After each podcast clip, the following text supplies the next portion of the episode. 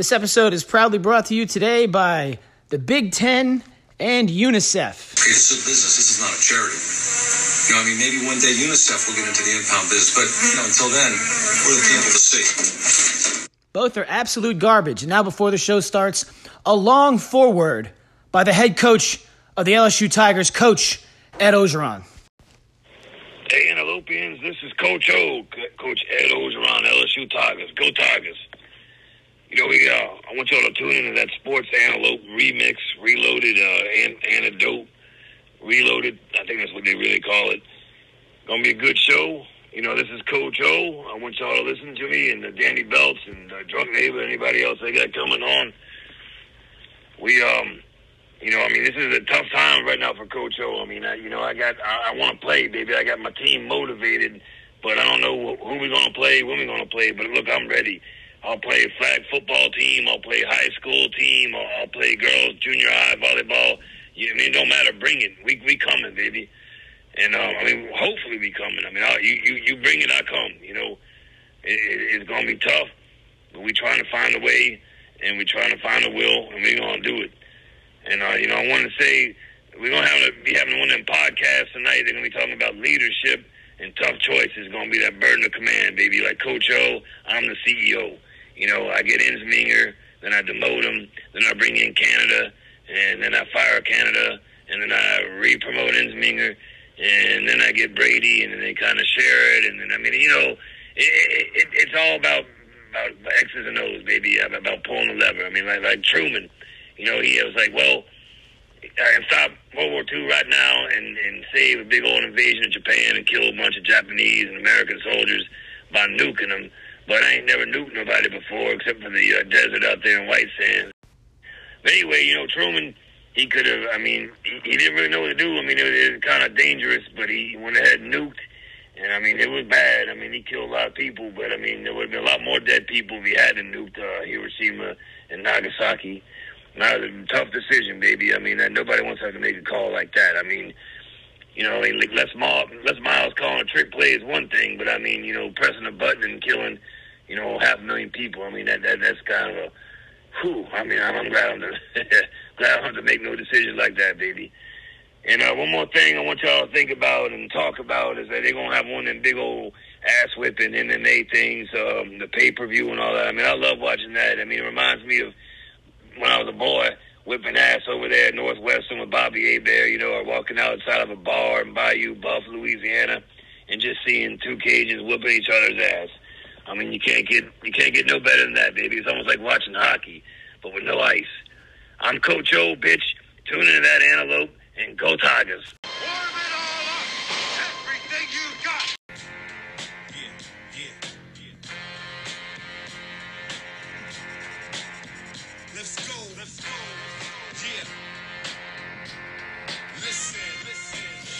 Welcome to the Sports Antidote, the reset number nine, the burden of taking a stand. I am your host, Danny Beltz, with a Z, and here is my co-host, the drunk neighbor. Yo! We got a great episode for you today. We're going to be talking about a quick story about the bar I was at recently where I wasn't drinking, if you can believe that.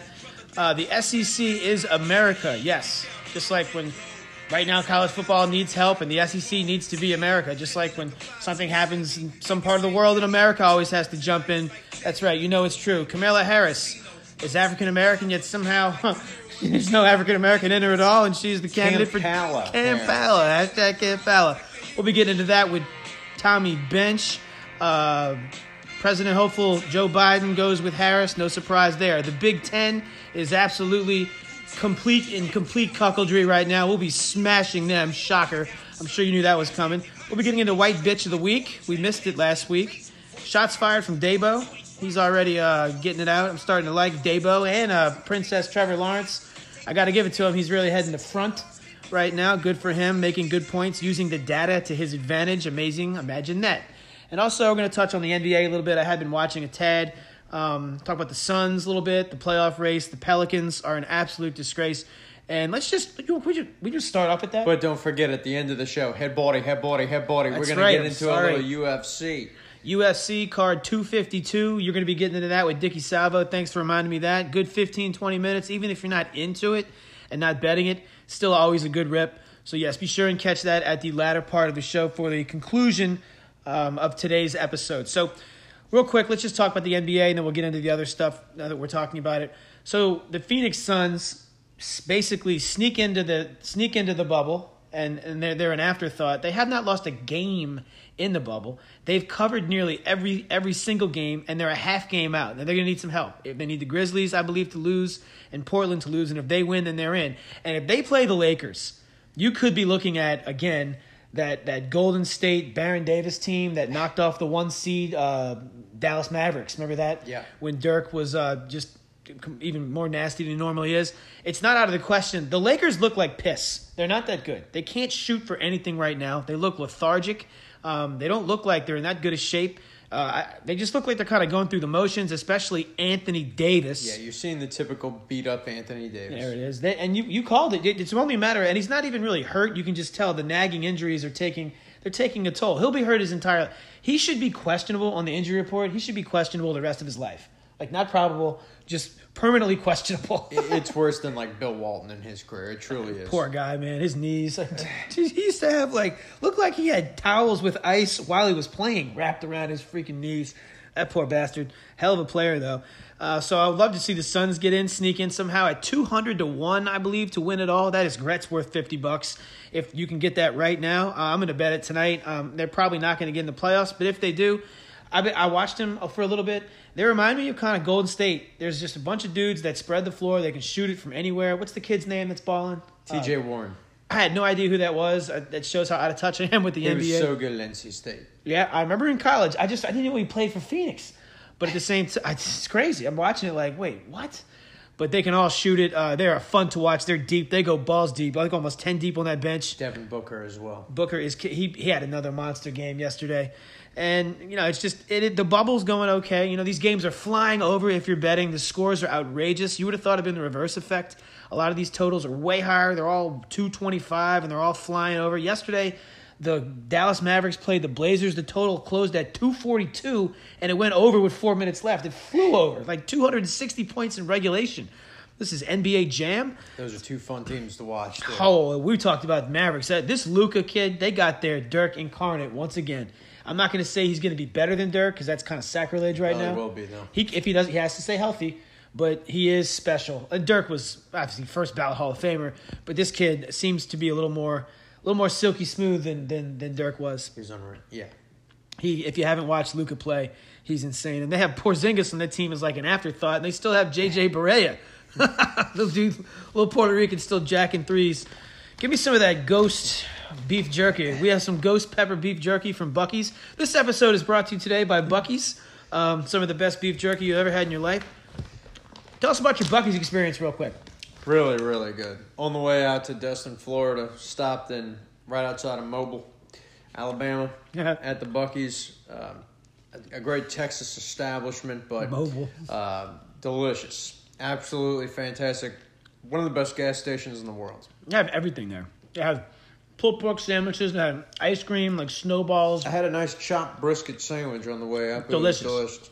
fried chicken sandwich. They have a whole smorgasbord of alcohol, beef jerky, all homemade stuff. Great, great Texas. And I saw ten mullocks while I was in there. nice. Probably saw a lot of MAGA stuff too. They're too. bringing that back. yeah, don't be wearing your uh, your Biden stuff in there.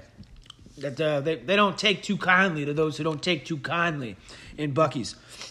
And then, real quick before we uh, move that on, the Pelicans are a disgrace. Can we agree on that? It's disgraceful. It, it's pathetic. You know, what happened to that picture of Zion where it's like, oh, he's wearing the mask. He looks like Bane.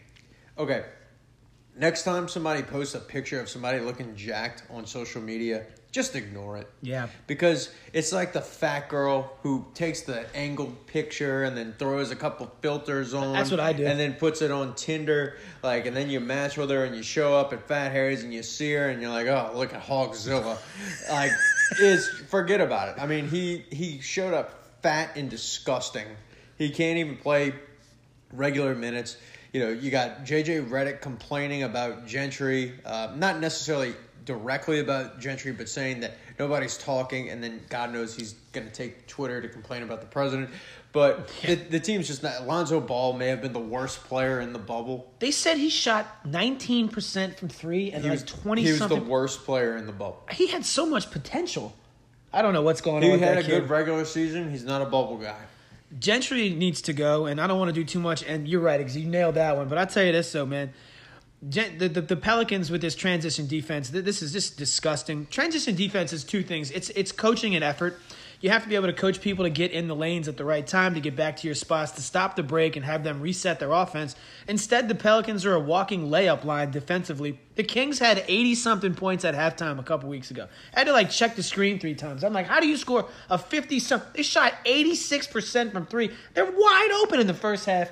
There's nothing they can do. They're terrible. Gentry has to go. I'm sick of the excuse, well, their offense is good. Everybody's offense is good in the NBA. Even Erik Spoelstra, a defensive coach minded, you know, they had Hassan Whiteside. Now they have those players, and they'll run you out the gym, score 130.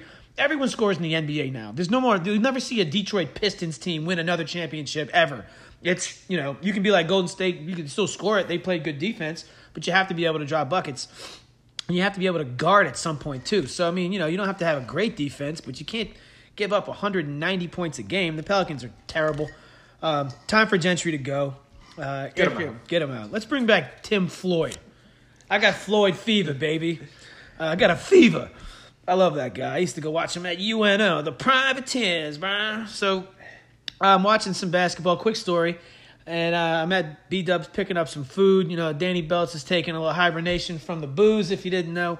Uh, my, my liver, I saw it running down the street. I had to go get it, and I decided to keep it inside me for a while. So uh, I'm sitting there picking up some food, and there's this dude next to me, and he's like, Man, I'm here, man. I've never been to Lake Charles before. What's there to do around here? So uh, there's a lot of sports on the television, and over here on the side, the bartender's watching 8 Mile.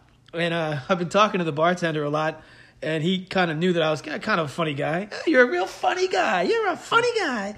And I, he asked me what there was to do, and I was like, man, well, if you stick around till Friday, there's like this awesome uh, rap battle at the shelter.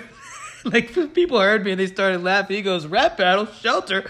I was like, yeah, there's this white, like self-loathing white guy. He hates himself, but he's a pretty good rapper, and he's got some friends named Cheddar Bob, and and then some movie's playing. Like the bartender starts laughing, and I thought the dude was gonna punch me. He goes, "What's the cover?" I'm like, five bucks? Yeah, it's five bucks. He goes, shit, where is it? I'm like, uh, and the bartender comes in and saves me, like, oh yeah, it's about three blocks that way. Friday night, it was pretty funny, man. I thought if I go back to Lake Charles, I'm gonna meet up, um, get back with that dude. His name is Bessie, B E S S I E, and he's a brother. That's a that's a that's a pretty cool name. My dad named me that before he left to make me tough. he's a good dude, man. I actually put him onto the podcast. Hopefully, he's listening to this right now. He's not a podcast guy, but hopefully, the sports analyst at the reset can can make him a, a pod type guy. Do your pod. Do your po- head body, head body. So, uh, right now, if we look at what's going on with, with sports, particularly college football, the SEC right now is they the college football is looking up to the SEC for help. And Sankey, the commish, who's done a very good job in his tenure, probably the best. Everyone looks up to the SEC in football. If you take the top three sports, basketball, baseball, and football in the last 20 years, we have the most titles by far. It's not even close. Um, the Big Ten, who hasn't sent a team to the championship other than Ohio State since Woodson's Michigan 98 team, that shows how irrelevant they are in football. Good conference, definitely the second to best conference. I think most would agree they're better than the Big Big Twelve, or if not, I guess it's maybe not lately because some of these teams like Nebraska need to get back on and Wisconsin, but usually a solid football conference. Most would agree. It's give or take each year. Right. The constants being Ohio State's going to be a quality program, and then there's a lot of there's a lot of good, not great teams, but they certainly don't have the caliber of the SEC to have like an Auburn go to a title game, and then Florida, Bama, LSU. I feel like I'm missing somebody else, Georgia, um, but clearly SEC is looked up to, and right now the the Big 12 and the ACC are looking up to the SEC for help. They're like, help us.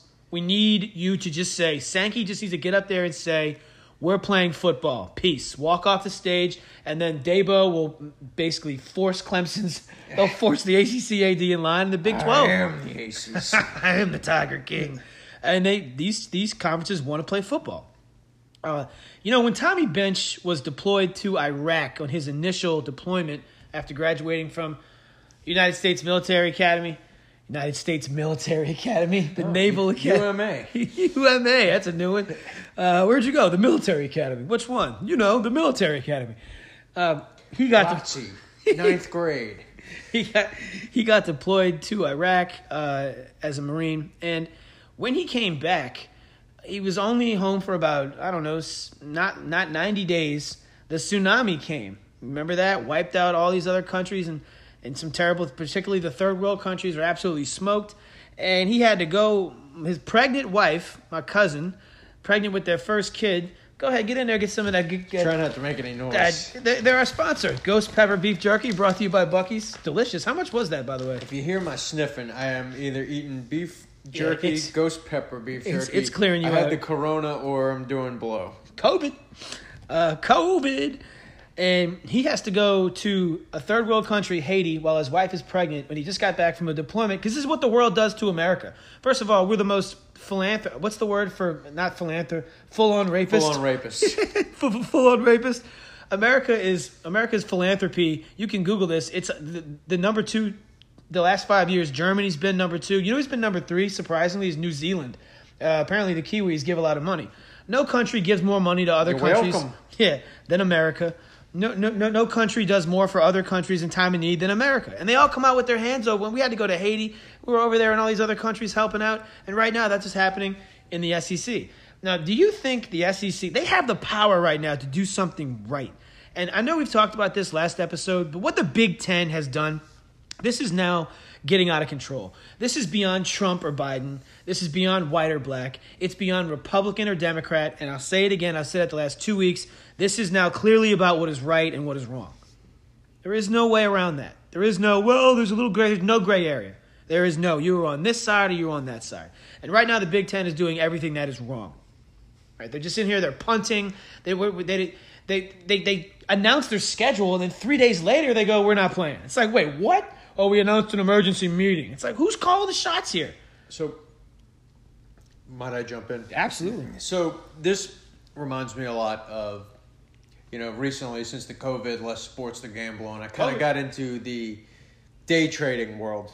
Nice. So within that, you know, you'll see people that they'll they'll buy a bunch of stock. Oh yeah, this is, and then the second that they lose a dime, it's sell, sell, Sell, sell, sell, sell. sell, sell, sell. Get out. And they just don't have the stomach to sit through a, a couple of minutes of or an hour or two hours of just maybe taking a little licking. Like they just they they have a weak stomach and they say. Uh, well, we might get some bad press. Darren Ravel said that we can't have football. We gotta cancel. Darren Ravel. So stand up, be a man, play football. I, I mean, it, it, it takes, like I said, the burden of taking a stand. It takes courage to do that. Uh, you know, this is kind of a, a stupid story, but I'm, I'm going to tell it. I've debated whether I was going to do it or not, but it plays. I like to only tell the stories of physical altercations when I get my ass whipped. This one's kind of similar, but it, it, it, it's, it's, it's impactful for me. So we played basketball when I was in college. We played basketball at the same gym on James Island um, same rec center for the four and a half years I was there. And we would see the same people over the course of the years. It was the same group of like 50 people, interchangeable. You know what I'm saying? There was this one dude, man, who was like, a, he was a brother. He was super dark skinned. He had long dreads. And he was about 5'9, maybe like 5'10, 5'9, about 220 pounds. Probably never worked out in his life. Had a little gut, but just barrel chested. Looked like a dude that would just throw your head through a wall. And he was one of those dudes where it was game point and you went to the rack, he would tackle you. You know this guy Yeah. where the game never ends. Or when it's game point, when he has the ball, if you blow on him, ball, respect the call. I, if I hear that one more time, ball, respect the call, he would like, and he would always get it. So for four years, we just had to deal with this idiot. He was a bully, basically just taking over the, the courts, doing what he wants, and just um, basically just I don't know the whole like give you the ball type thing and all this. Said the games would never end, and you, you know how you know how pickup games are, especially when there's like 50 people waiting to play, and I'm not a guy that's going to get picked up. I, I'm not going to wait around two more hours. By the time I have next. You know the, the you know the marker board you put next on. It's like running out of people are writing on the wall because there's no room. So you know game point gets pretty pretty tight because you want to play. Well, this dude, I'm guarding him, and this dude, he shoots a three, and he misses the three, and he calls ball. I didn't, I mean, like, I didn't even touch the guy. I wasn't anywhere near the guy, uh, and I was like, no, no, you're not. And everybody started arguing, like, we're not giving you the ball, man. No, we're not doing it. And he started getting pretty, pretty chirpy. He got in my face, and I was like, man. I was like, get out of my face, dude. It's my, you're not getting the ball. It's our ball. You missed. What are you talking about? And then he's like, give me the ball or else. We got no altercation. And pop, I just put one right in his mouth. Left hand. It wasn't a hook. It was kind of like a jab. I cut him. The bottom of his lip got cut. He got a little blood, and he charged me. He, I stunned him, and then he charged me, he tackled me, and he started hitting me in the back of the head. And then he did like that MMA punch where you know in the MMA, like I'm starting to watch with you, where they get on top of you and they just Hammer they- they- fist. yeah, he got me on the eye because he, he was on top of me and he swelled my eye pretty good. Uh, he probably won the fight, I guess. Then the guy came out, and the guy, you know, the guy, the whatever, the manager of the gym, broke it up, kicked us both out. He was swearing, his boys are pulling him away, he's gonna kill me and all this.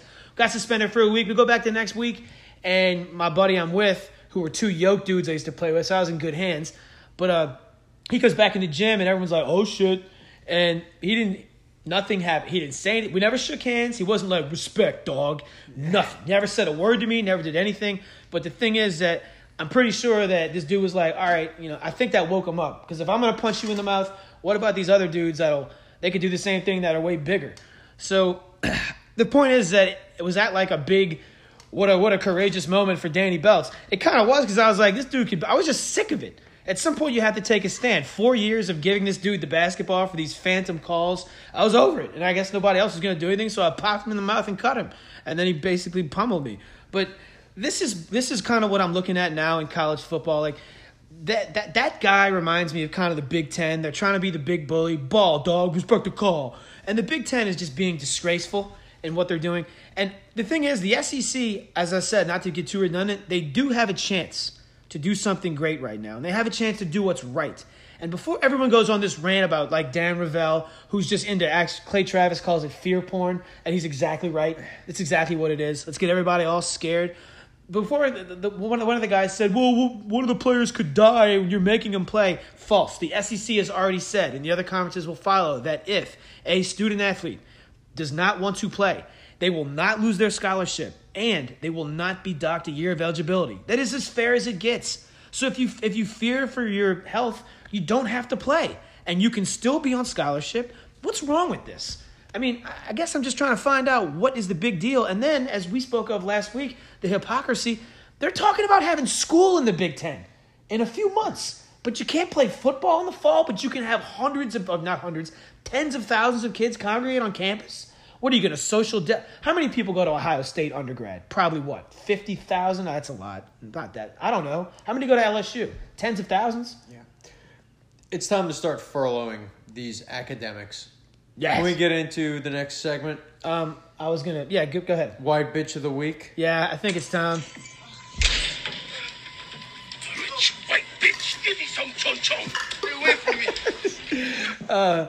Yes, white bitch of the week. Go ahead.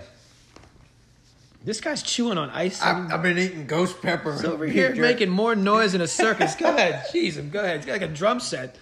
White bitch of the week goes to the Big Ten Conference. It can't go to the commissioner because he's black. of yous. All of yous.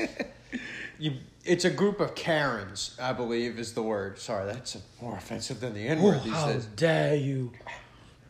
So sorry, my nose is running from the ghost, pepper. This ghost pepper chili, man. Pretty good stuff. Whenever so, you're ready. So basically, we have thrown out uh, football. We have let the academics, academia, presidents make these decisions. So, ladies and gentlemen, these people never have to face any consequences. These are the same people that have run up the student loan debts on you because they realize that the government will give you whatever, so we may as well take everything. So these are the people that are in charge. Thieves. That is what they are. So if we're going to get cut the revenue from college football, it is time for these white bitch motherfucker oh no efforts. Oh, good. To take a pay cut. It is time for furloughs to start happening in these schools. And I'm not talking about your uh, business professor and stuff like that. I am talking about heads, these heads of academia.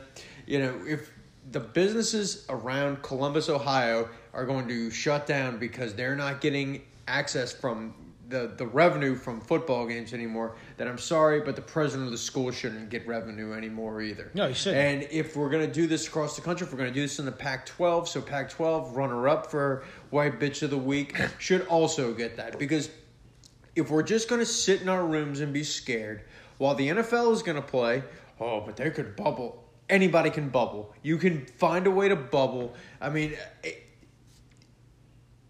we're gonna get a, we're gonna be okay, gang. We're gonna be okay. We have the resources to constantly test. I understand the MAC where they don't have the resources to test. The Big Ten and Pac-12 do, but you don't have the guts to step up and set these games up and play, and that is why the Big Ten is the white bitch of the week. I agree. I think I don't know if I've said it. I know I'll say it later. Dabo did say no Big Ten or Pac-12. Them them not playing does not devalue the title. He's right because he knows the, It's absolutely. it's going to be Clemson versus the winner of the SEC anyway. It's going to be like that for the next five year, ten years. But it's funny you bring up not funny, but I'm glad you brought up the Pac-12. You know what the Big Ten did? I'll give him this. At least they took their stand and said we're out. The Pac-12 was such a bunch of cucks. They were just waiting for someone else to do it so they could cling on like a barnacle and go, "Oh, us too, us too," because they, they they don't have the the the testicular The forti- No, they don't have any of that. And by the way, I know gumption. Bill Walton calls them the Conference of Champions because they win. I know that's your boy because they have all these titles in like fox hunting and fencing and stuff like that. But right now, that is the Conference of Cucks, and they're they're even worse than the Big Ten. But we can't call them the white bitch of the week because it's too easy, and they'll probably cancel us. But yeah, the Big Ten absolutely out of control. And guess what? there are some some some murmurs in there. There's some schools that aren't too happy. One, Scott Frost at Nebraska. He's openly pissed, saying, "We'll leave. We'll take our pl- take our program elsewhere." Ohio State, they're not happy. They want to play. Iowa, they want to play. You know what? Clemson wants to play. You know what you do? These conferences that don't want to play, and the SEC, the last bastion of hope in this country for college football, one of the greatest sports ever played, is that they should just come join the, the SEC. Let's have a party. Let's have a dogfight. Here, we'll take the East can take Clemson. We'll take Ohio State. We'll take Nebraska. You guys can have Iowa, and we'll just have a round robin. and We'll have a real chance. And whoever wins that, no no asterisks. I love it. Yeah, it's great. Let's do it. If you want to play, look, it happens. It happened before. People jump conferences all the time now. And the thing is, is this is something that needs to happen. Uh, if you really want to play the conference, and you know what, everyone's one of my one of my my cousin or not my one of my good friends asked me who was the one calling this. And the thing is, this is not the athletic directors. These No. are the chancellors and presidents of these universities that are all super lib, super left, super woke. It's not the actual coaches, ADs, or players. So if there are those of you out there that are wondering why the ADs have their hands in the air, it's because they don't make these decisions. It's even the even the president of LSU was flashing some cuckoldry, and I'm like, can I just get out of your own way?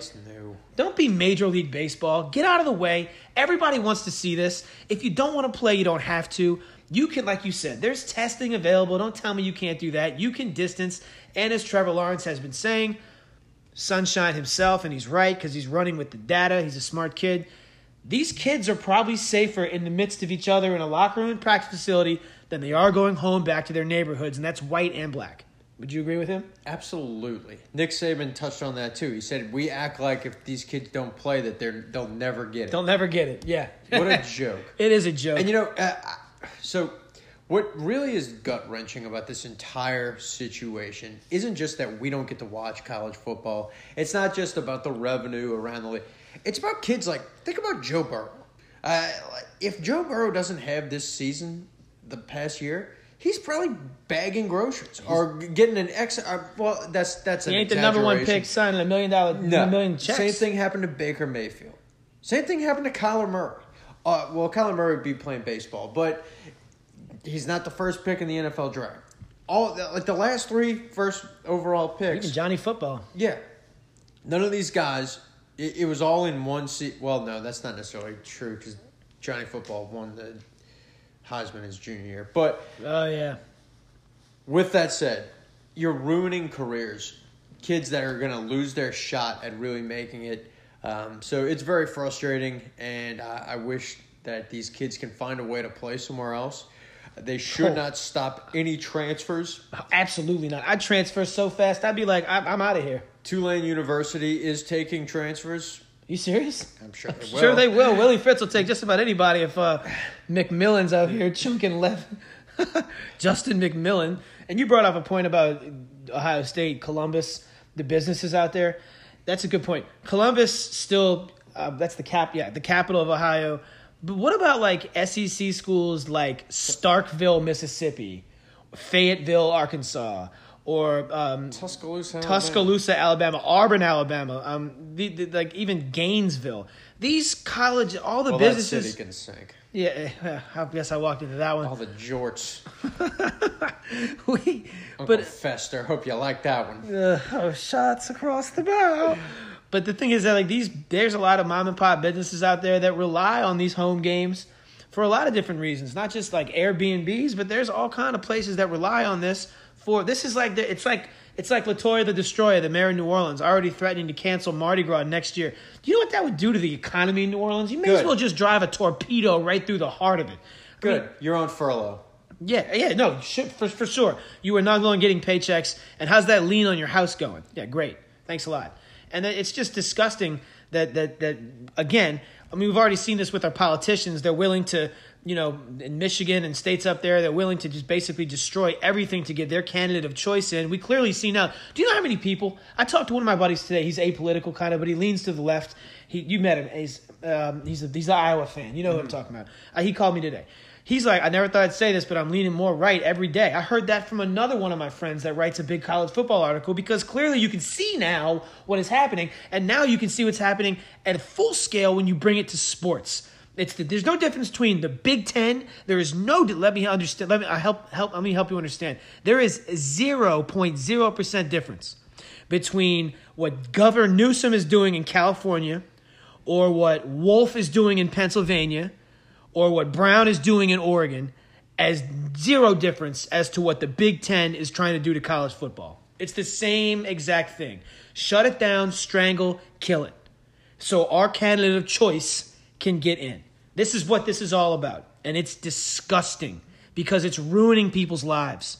And th- th- there's a lot of other these coaches. Did they get paid right? What about these with these assistant? What about these equipment managers? These assistant to the assistant to the assistant regional manager. These guys that make fifty grand a year. I don't think Fifty. Probably at- less- I mean, you have kids that are making under twenty thousand dollars on some of these staffs. Not just kids, too, adults. I, I guess I'm just wondering what the end game is. Because for me, I don't see where it stops. And if they're gonna, and I know I keep talking about it, but we'll just stick to the script. It is the unquenchable thirst. Drinks the rivers dry, wipes wipes the fields clean. Locust type behavior. We're seeing it right now in college football. And the last bastion of hope in this country is Sankey in the SEC. I'm in a text chat with this one guy who we call the Wolf of Lakeview. Uh, him and I seem to seem to get into it a lot. Recently, we got into a pretty pretty heated text thing where I said, "Don't try to," but I said, "Don't try to big boy me or big league me." He was making fun of me because I lost some bets on Twitter. Bad beats, bro. You're right. They were terrible. Took the Pelicans over. Bunch of losers.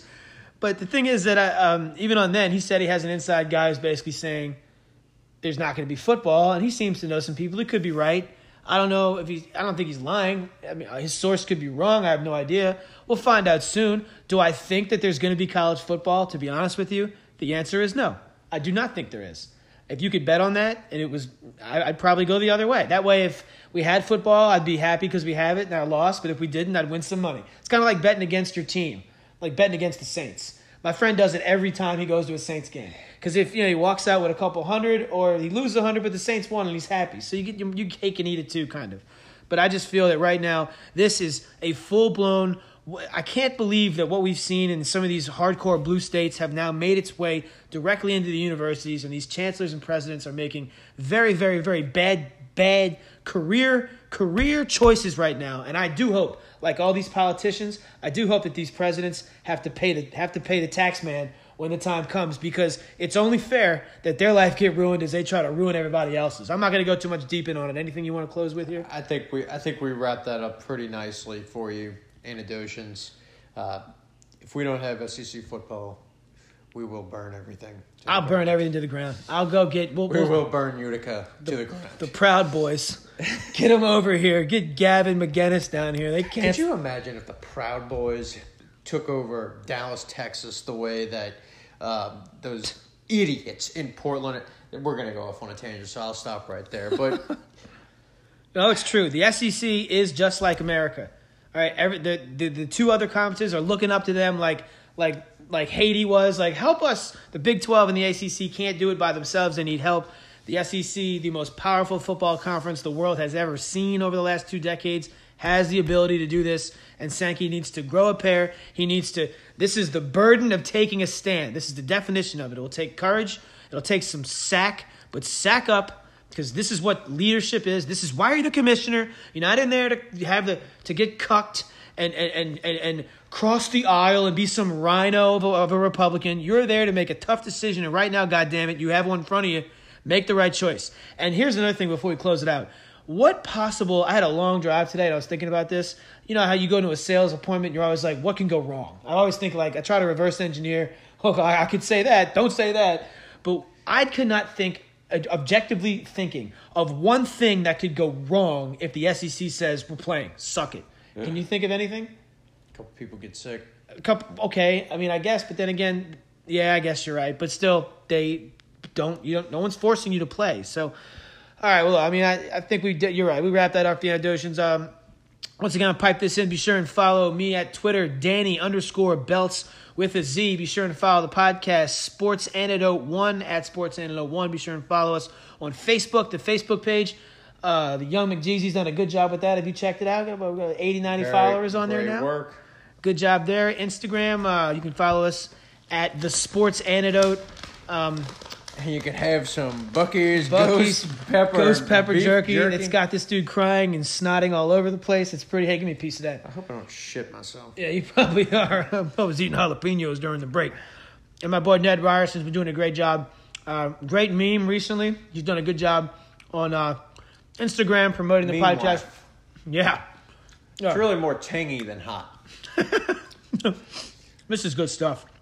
I highly recommend this ghost pepper beef jerky. I just ate a pretty pungent piece. Maybe in each episode we should just eat something really hot and God, I was eating jalapenos during the break. All right, well, um, let's bring on. I think Tommy Bench is uh, buzzing in here. You want to bring on Tommy Bench? Let's do it. Let's bring him on. Tommy Bench joins the Sports Antidote, the reset number nine, the burden of taking a stand. Uh, thanks for jumping in here, pal. I know you got a lot going on. How was your vacation, real quick? It, it was good. It was fantastic. It was outstanding. Uh, it, it was great. Played the worst game of golf, round of golf, excuse me, game. Anyway, round of golf in my life. Uh, but it was still good. Got to hang out with the family, kids, beach, pool, liberal brother and sister in law. You know, so we we went a few rounds about a few things, but but it was good overall. That's good. I'm, I'm sure you were a minus 250 in that argument. You're probably a heavy favorite there. Um, if I had to line that one. But anyway, let's get right there. Let's get to the rock pile here. So Kamala Harris is the nominee for Joe Plugs Biden. Everybody goes crazy. We already knew this was the nominee for a while ago. I'm pretty sure that we talked about this. Um, no surprise there. Uh, but it, it, she's somehow an African American now, and her mom's from India. Her dad's from Jamaica. I don't really understand how that works. But what is your take? What's your take here? If you had to just take the mic and run with it, as far as that selection. So, uh, one of the most interesting things that I saw on social media, you know how we've all got those friends on Facebook, people that we haven't talked to or corresponded with in any way, shape, or form in 20 years, but we friended them in college because we worked at the same summer camp or something like that. We've all got people like that on our various social media feeds. So I see this one woman, we're, we're the same age, haven't talked to in 20 years, and she pointed out that the Joe Biden website crashed because so many people were going to buy Kamala 20, you know, Biden Kamala 2020 paraphernalia. And I thought, what a great illustration of what you're going to have with a Biden Harris administration. I mean, it just doesn't get much better. So, all right, all right so that's opinion. That's the, just a little levity. it's levity. the Obamacare website all over again. It is, and this is this is a website to sell merchandise. Which you know, it's not like there's seven trillion of those websites floating around that they could have found somebody who's doing it successfully. so, you know, it was really unique what they were trying to do. It's a timed launch of paraphernalia related to something in the news. Okay, so that that's opinion, a little levity there.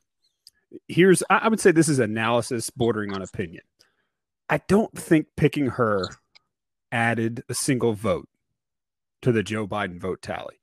If you're the kind of person who's sitting there going, I really want to vote for a woman in, in, who's at one of the two top spots on the ticket. If you're the kind of person that's making that decision, are you telling me you were ever open to voting for DJT? Probably not. And that's fine. It's a free country. If you're the kind of person that's sitting there going, I only want to vote for somebody who is a person of color or has a person of color on the ticket, are you telling me you were really open to voting for DJT? Or, or are you telling me you were going to sit at home and not go vote for Plugs Biden? I, I just, I'm struggling to see what they're hoping to add by picking her other than checking some boxes. Because once you get past the boxes, okay, she's a woman. Okay, she's a person of color, and we will leave it some somewhat ambiguous and undefined what that is. Because her mother's from India, her father's from the Caribbean.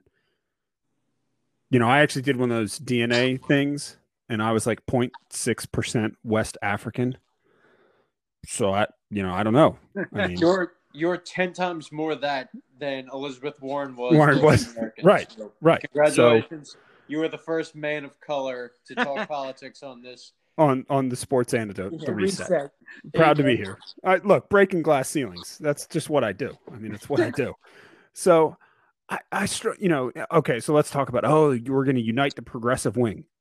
She never gained any traction with the progressive wing. I mean, it really is like we have collective amnesia in the in the politics commentariat wing of the world. This woman ran for president eight months ago.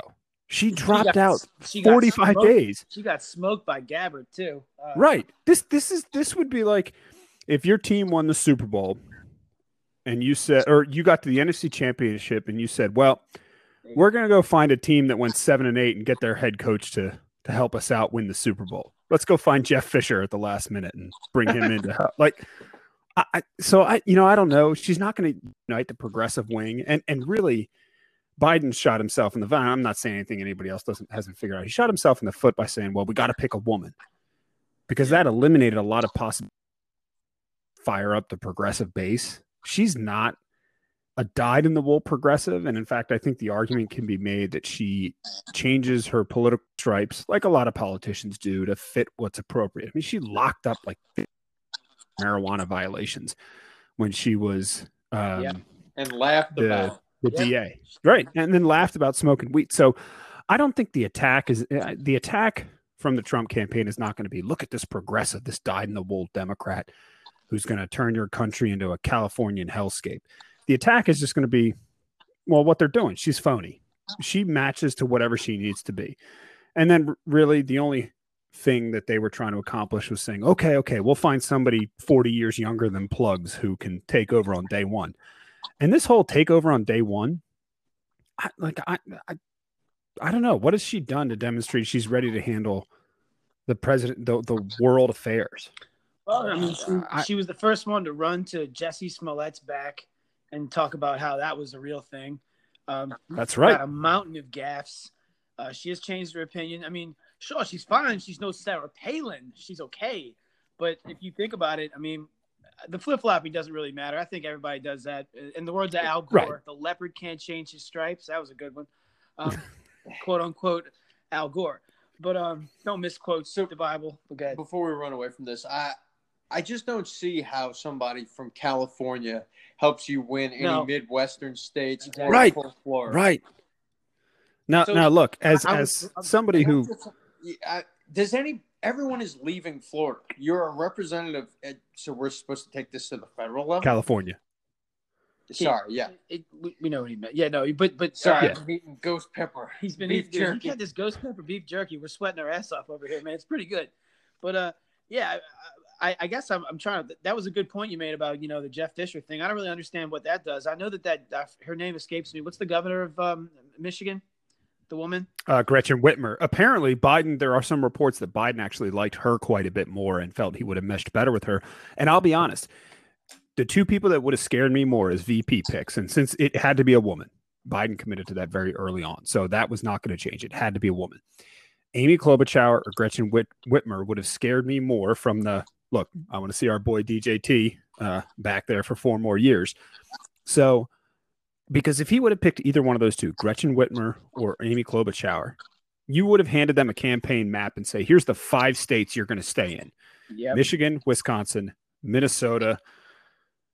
Maybe one of the Dakotas if you get bored. Indiana, uh, you're just you're going to stay in that little circle, and shore up some of our blue base that that is getting a little weak on us to make sure we're good and hold that blue wall in the Midwest. You you can't you can't dispatch Kamala Harris to Minnesota and say, "Go connect with the folks." What that cackling laugh? They found the one woman in politics who has a worse cackling laugh than Hillary Clinton, and that really, I mean, that's tough She to does beat. laugh like she laughs like a witch. It's it's it's it's creepy. My pretty. That's creepy. I mean, I'm sure Willie Brown's got an opinion. Oh, oh, can't go there. Can't go there. Zing. Zing. Um, no, so no, it's, Shots fired. these are all great points. Yeah, we yeah, shots have been fired. We already knew that. I, I love the fake reaction. Like when Sarah Palin was announced with John McCain, that was a shock because no one knew who the hell Sarah Palin. About Sarah Palin in the next two weeks than I did President Obama the previous six years because the media descended upon Alaska like vultures on a carcass. Um, but I guess I'm just not understanding the pick. We all knew that was going to be the pick. No one's surprised. She was the odds-on favorite.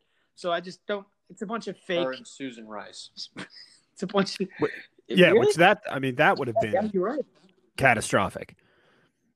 That Uh, that bad. would have been. would've Although I I don't understand why everybody thought Gabbard wouldn't be a good choice. I don't understand, but She's not even in. Yeah. yeah, she wasn't even she wasn't even in consideration. But I I, I understand. But Or in Congress anymore. I think, um, well, just to move on there, I think that you know, obviously, what Biden did took no courage. That was pretty cowardly. Speaking of that, you know, the title, like I said, is the burden of, of taking a stand. and It's very difficult to do that. Uh, if you wonder what that noise is, the drunk neighbor's about to start sweating it out again. He's reaching in for some more of this ghost pepper, pepper Uh, beef, uh, beef jerky. Compliments of Buc-ee's, by the way. Buc-ee's one of the great. I wish we could do an advertisement for Buc-ee's. It hurts so good. Buc-ee's is Call them great. Great. 164 It's- it's gas like pumps, Wawa. even at the small location. So yeah. so go ahead. Talking about courage. What are you gonna say? but no, no, I, I think I was going to jump ahead. Why don't Why don't you keep us keep us rolling here? No, no, we're done. I mean, I, I understand. No, what I'm uh, saying is, it's not better like it's not like Biden made some courageous decision. We knew that was going to happen, and this show is, is is predicated on this one. It's basically, like I said, the burden of taking a stand is basically having courage, which is what real leadership is, in my opinion, which we don't see much of anymore.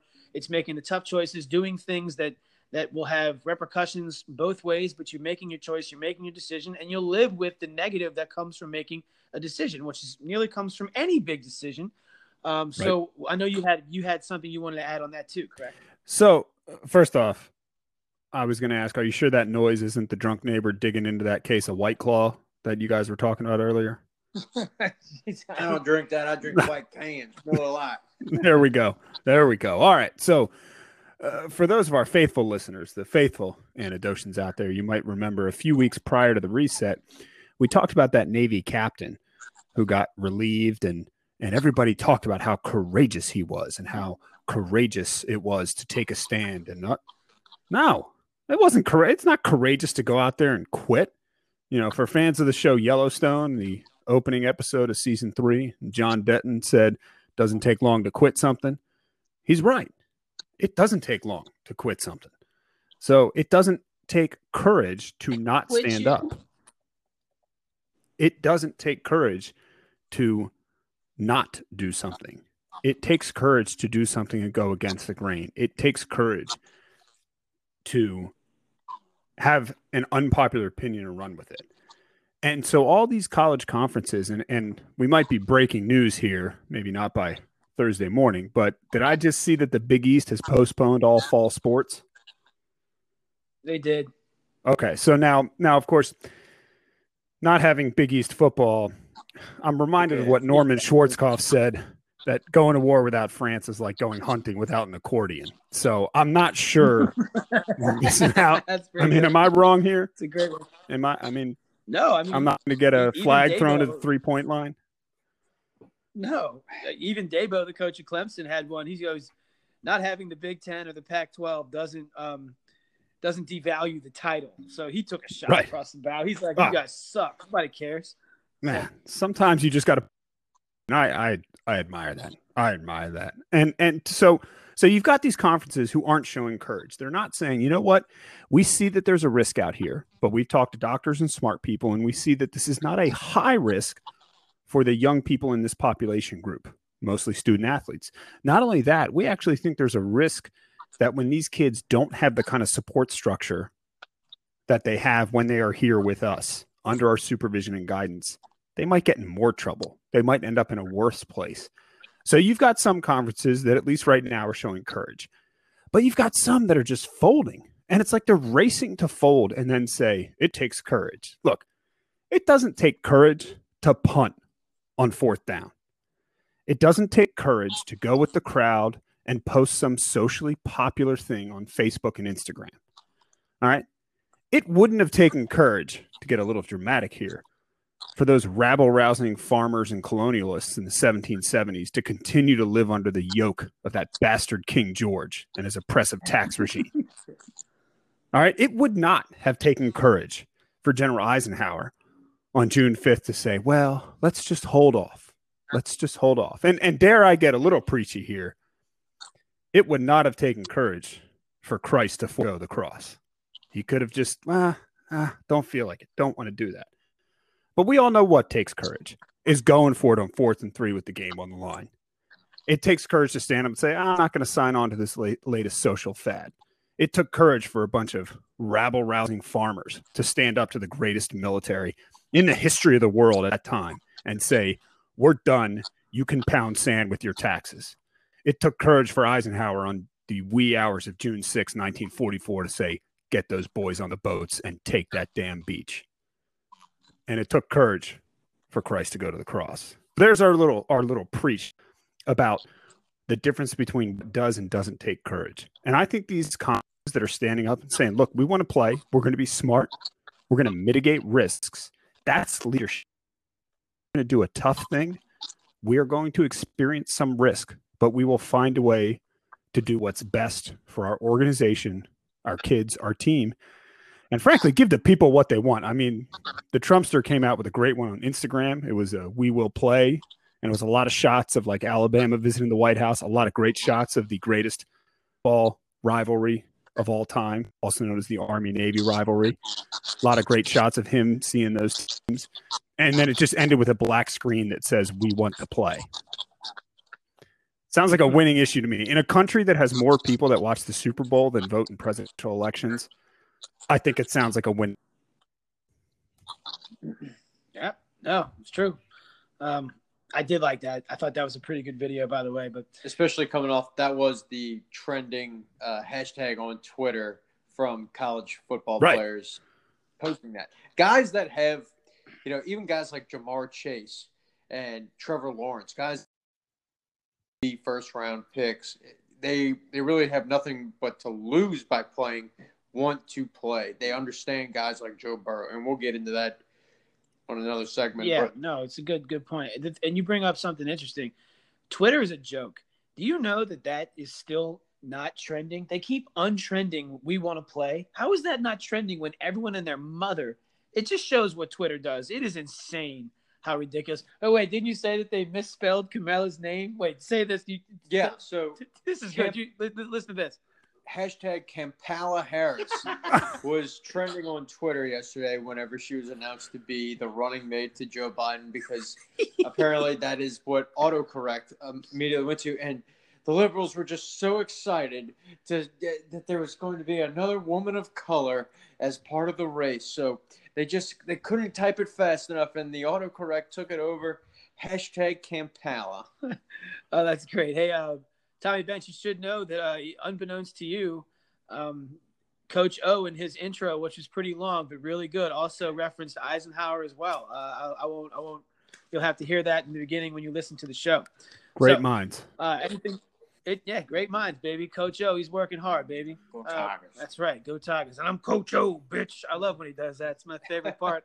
Uh, so, um, anything you want to close it, brother? We're running in about 20 minutes here. No, I think we're good. Again, I just I hope those uh, conferences stick to their guns and we see some some good college football. I think in the next couple of weeks we might have to do another COVID check in and update. You know, some interesting trends are emerging in different places, but uh, we'll we'll save that for save that for a couple weeks from now. Yeah, I'm gonna change the name to the Gloom and Doom podcast too. We're just gonna we're gonna reset it again, and we're just gonna get real dark. But yeah, let's have a COVID update. Uh, that's probably a great uh probably a great look there. And I hey look man, look, we look forward to having you on the show next week. And anything you want to close with though, you good? No, let's let's play. Let them play. Let him play. Let him play. I agree. You're not going to say go Navy beat Army? Yeah, I'll throw that out there. I mean, that's that doesn't have to be said. Go Navy, beat Army. Those boys will play. They'll play. Oh, they're gonna play. Uh, can he play? All right, bro. Thanks for jumping on, Tommy Bench. We'll uh, catch up with you next week, Chief. All right, out here. Always good to have Bench on.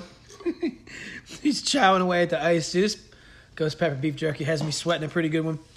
Tommy Bench brings up some good points, some good historical points. I do think it's funny that he and Coach O, unbeknownst to each other, both went to Eisenhower.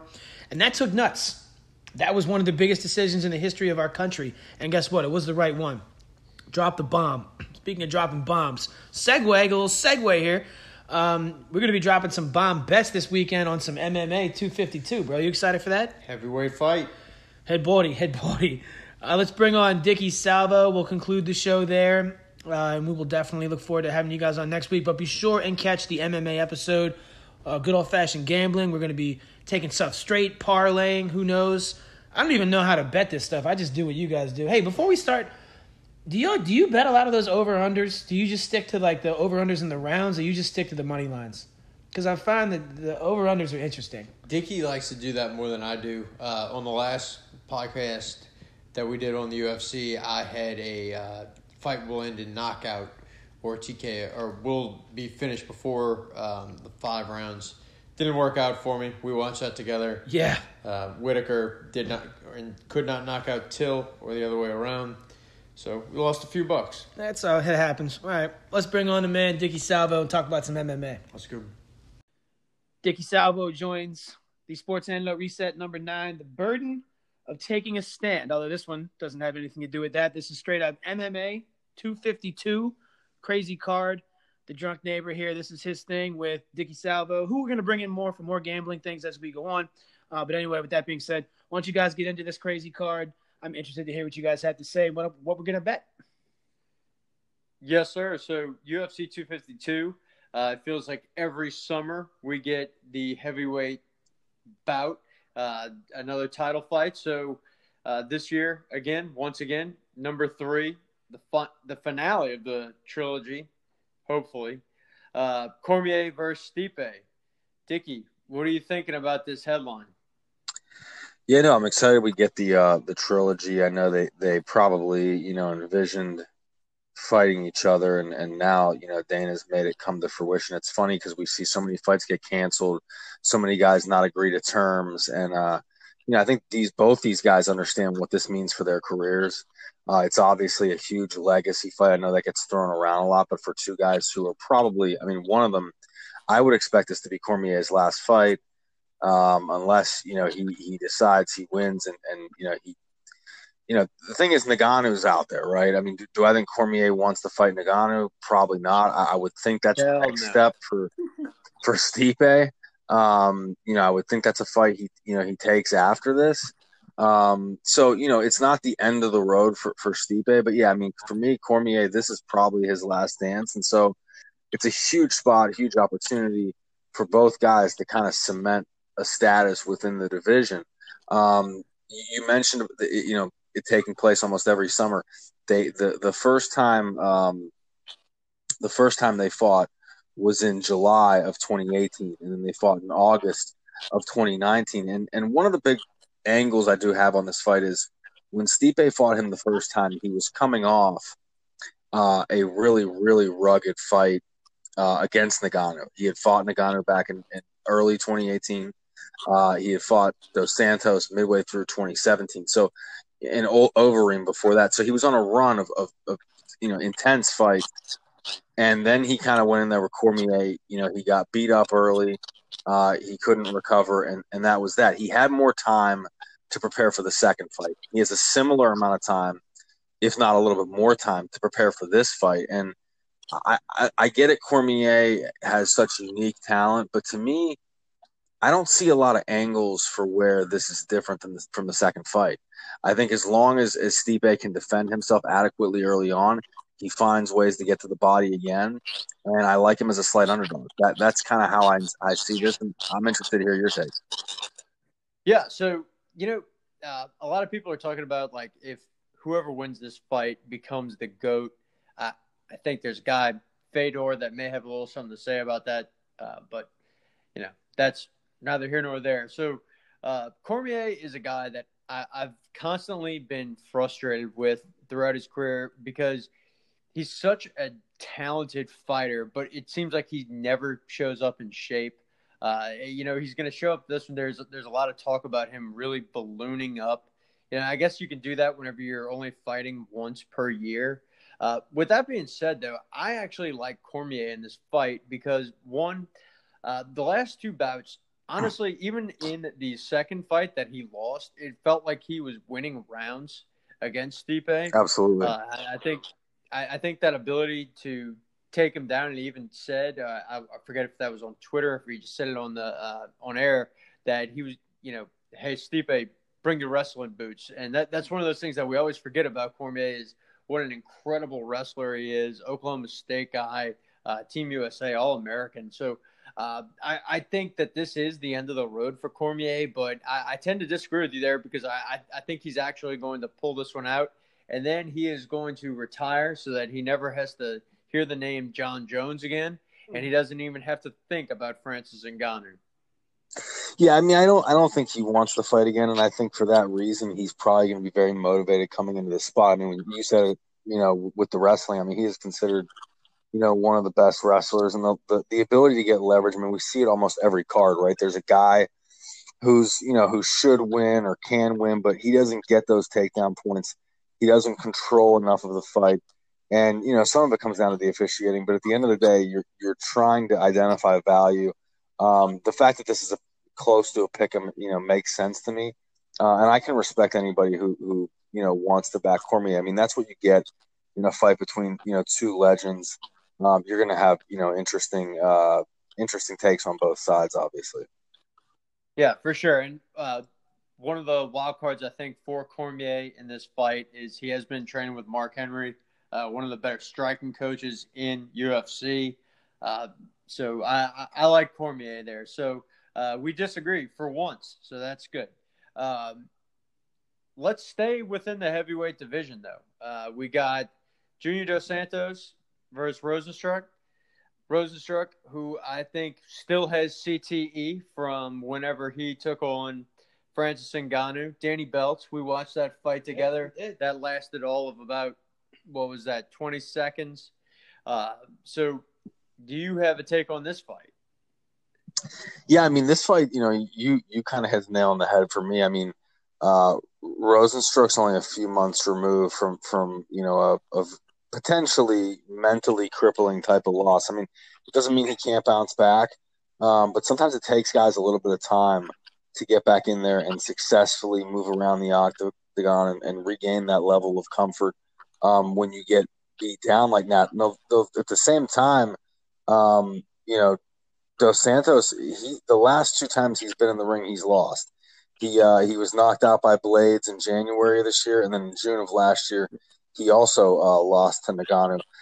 To me, um, the reason I like Dos Santos is I don't think those losses were necessarily as crippling as what happened to Rozenstruik. And and look, the, the other thing I got to say about Rozenstruik is his defense is a little bit suspect. I mean, going back to that Overeem fight in December, he was getting yeah. out. He was getting outscored. He was getting outpointed.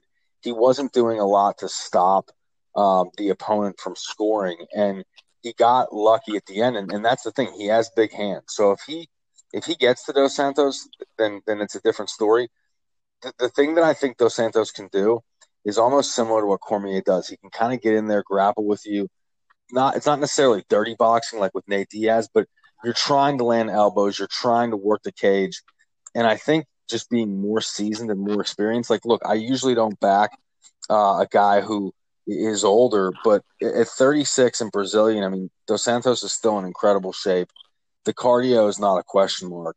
Um, to me, he's an overall better fighter. And even if there's, uh, you know, I think that right now the, the public's probably giving him a little bit of an edge in terms of support.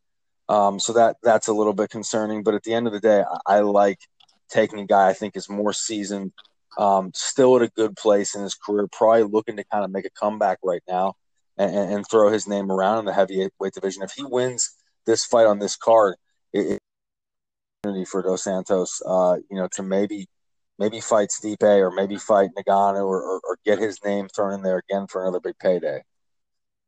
Yeah, I, I agree. You know that that's a guy who is a wily vet. It's almost like whenever we were looking at Aldo uh, on the last card or on 251. It's a guy that you know it, it, didn't work out for him, but I think in this fight it, it's a better matchup than it was for against uh, Alexander. Or, uh, excuse me, but um, he he has a good matchup here, and you know one of the things that we forget about Rozenstruik in that last fight, not just like the mental uh, power of just a guy bum rushing you and knocking you out in 20 seconds. Man, he took some extra hits after he was already out. I don't know if that brain is ready to take more shots. Uh, and if he's taking some hits early in this fight, I don't see him sticking around. I, I, and not because he's mentally weak or anything. I, I think he's generally getting his brain his brain bashed in. Yeah, and I mean honestly, it, it, it's one thing that he got his brain bashed in, you know, because it happens to fighters, you know, that they're used to it. But uh, that fight was three months ago, you know, barely over three months ago. That's not a lot of time to recover. Now, it was the only loss of his career, first loss of his career. But when you start to dig into his career, I mean, you know, he hasn't really fought anyone all that impressive other than not exactly murderers row. No, I mean Junior Albini, Arlovski, you know, who was around forty years old at the time of that fight. Overeem, obviously, but Overeem's basically washed right now. I mean, when we talk about you know your best career wins Overeem, and you really you know got lucky in that win. Um, you know that that's the biggest concern for me, and, and I think I think Dos Santos is just he's too good of an all around fighter to uh, I think to lose this fight. Agreed. Agreed. So I am going to uh, parlay that pick, and I, I, think you know where I'm going here uh, into the co-main event. My boy, I've, I've, brought him up on this podcast multiple times. I just can't get enough of him. Sugar Sean O'Malley taking on Marlon Vera. Uh, this is clearly his toughest. I, I would say probably his toughest match so far but I just don't think there's anything stopping this kid. He is a huge favorite. Once again, he's a hard kid to bet just because of his his talent. He's knocking everyone out in the first round. But I think that's where guys like this, it works out great to parlay them with someone like Dos Santos. Um, what, what's your take on this fight? Because I think you kind of like Marlon Vera a little bit. Well, I don't necessarily like Marlon Vera from, from a betting perspective, but um, but you know, the one thing I'll say about Vera in this fight is, I, I wouldn't bet him in this fight, but um, he is a little bit of a longer guy with more range. Uh, he's he's historically fought at like 145, and and O'Malley is a huge guy, you know, for for the division he's in. I mean, he fights in bantamweight, and it almost doesn't even look like it makes any sense. So with Vera, at least you have someone who can who can not necessarily match his size, but he's not as overwhelmed as other guys um, in terms of reach. And Vera's very quick. I mean, he's he's been in the ring with guys like Lineker, Andrade. Um, you know, he, he's coming off of a loss, which he didn't look all that good in. Um, but I do think, uh, you know, if I had an angle on this fight, I mean, O'Malley is the kind of guy who people might support. You know, all right, he's going to finish somebody. Um, you know, the fight's going to go under. Um, you know, the one thing I will say about this fight is I the over uh, the rounds is two and a half and the over is minus 135. This is scheduled for a five because it's a co-main event, I believe.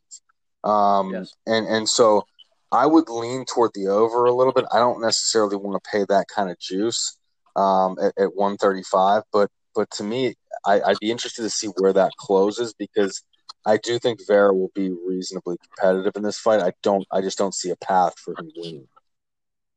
Yeah, and uh, I think uh, I think that's fair. Um, I do like O'Malley in this one until they throw somebody that can actually take him down and possibly submit him. Somebody with that with a little bit more ground and pound game. I think as long as he is getting these strikers at this bantam weight, he is going to keep running through them. Uh, I, I think the UFC is setting him up nicely too. They're tossing him guys like this that match up well. Um, they're, they're clearly grooming this kid to be a top contender, possible champion eventually. So uh, he's taking these fights, and he's taking a lot of fights in a year. Now, of course, he's knocking people out in the first round, so it's not like he's taking any damage. So um, I'm very excited about that fight, and I'm I'm gonna uh, tie that one on to Dos Santos as a, a nice little parlay, uh, so I can get a little bit more value out of it.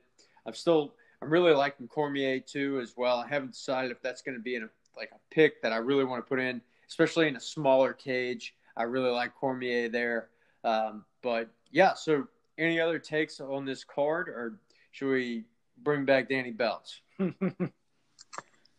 No, I mean, I, I, I don't think I have much else, you know, on it. Um, you know, like you said with O'Malley, they are kind of feeding him people and trying to groom him. I'd be interested to see where he ends up uh, with his next opponent. When you look at that division, I think there's a thought process that Sterling will will probably face Petr Yan. Um, he has to. Yeah, he absolutely has to. That would be an atrocity if Sterling does not get that title fight. And, and I also I really like uh, there's a fight. I think it's scheduled for November, but it's Figueiredo versus Garbrandt, and and to me, you know, I would think that the winner of that fight, um, you know, probably gets the next crack at a title shot. But after that point, you have to think that O'Malley would be next in line to take one of those guys on, or or be in that you know top four or five uh, with the way things are trending. But overall, the card, you know, I think it's unfortunate that some guys dropped out, that there were some injuries, there were some COVID related things. We're kind of used to it by now. Um, you know, that Dana does you know as good of a job as he can to replace guys. Um, that Dodson fight is, is is interesting. I just don't know a ton about it, but hopefully it'll be a pretty good card. And I think the main the main card will be really solid. So uh, I'm definitely excited to watch this one and kind of you know see especially with the bantamweights, like you said, where this kind of trends moving forward based on what happened Saturday. No doubt about it. Well, we'll be tuning in and we'll report back next week. Uh, we got uh, UFC 253 coming up after that. It's always fun to get Izzy on there, so we'll we'll be going over that one shortly after. But uh, UFC 252, we get the heavyweight champion. Um, so very excited, excited about where that UFC division is going to go after this fight. Uh, so, hey, thanks for joining us, Dickie, and uh, we'll we'll talk to you next week to review these picks. For sure. Thank you guys for having me. I uh, I look forward to continuing. Hopefully, the uh, there's more sports for us to talk about, but um, you know, e- either way, we're uh, we have fighting, we have MMA, and, and we'll look forward to the upcoming cards. I appreciate your guys' time and uh can't wait to check out the next uh, next episode of the Sports Antidote. Talk to you guys soon.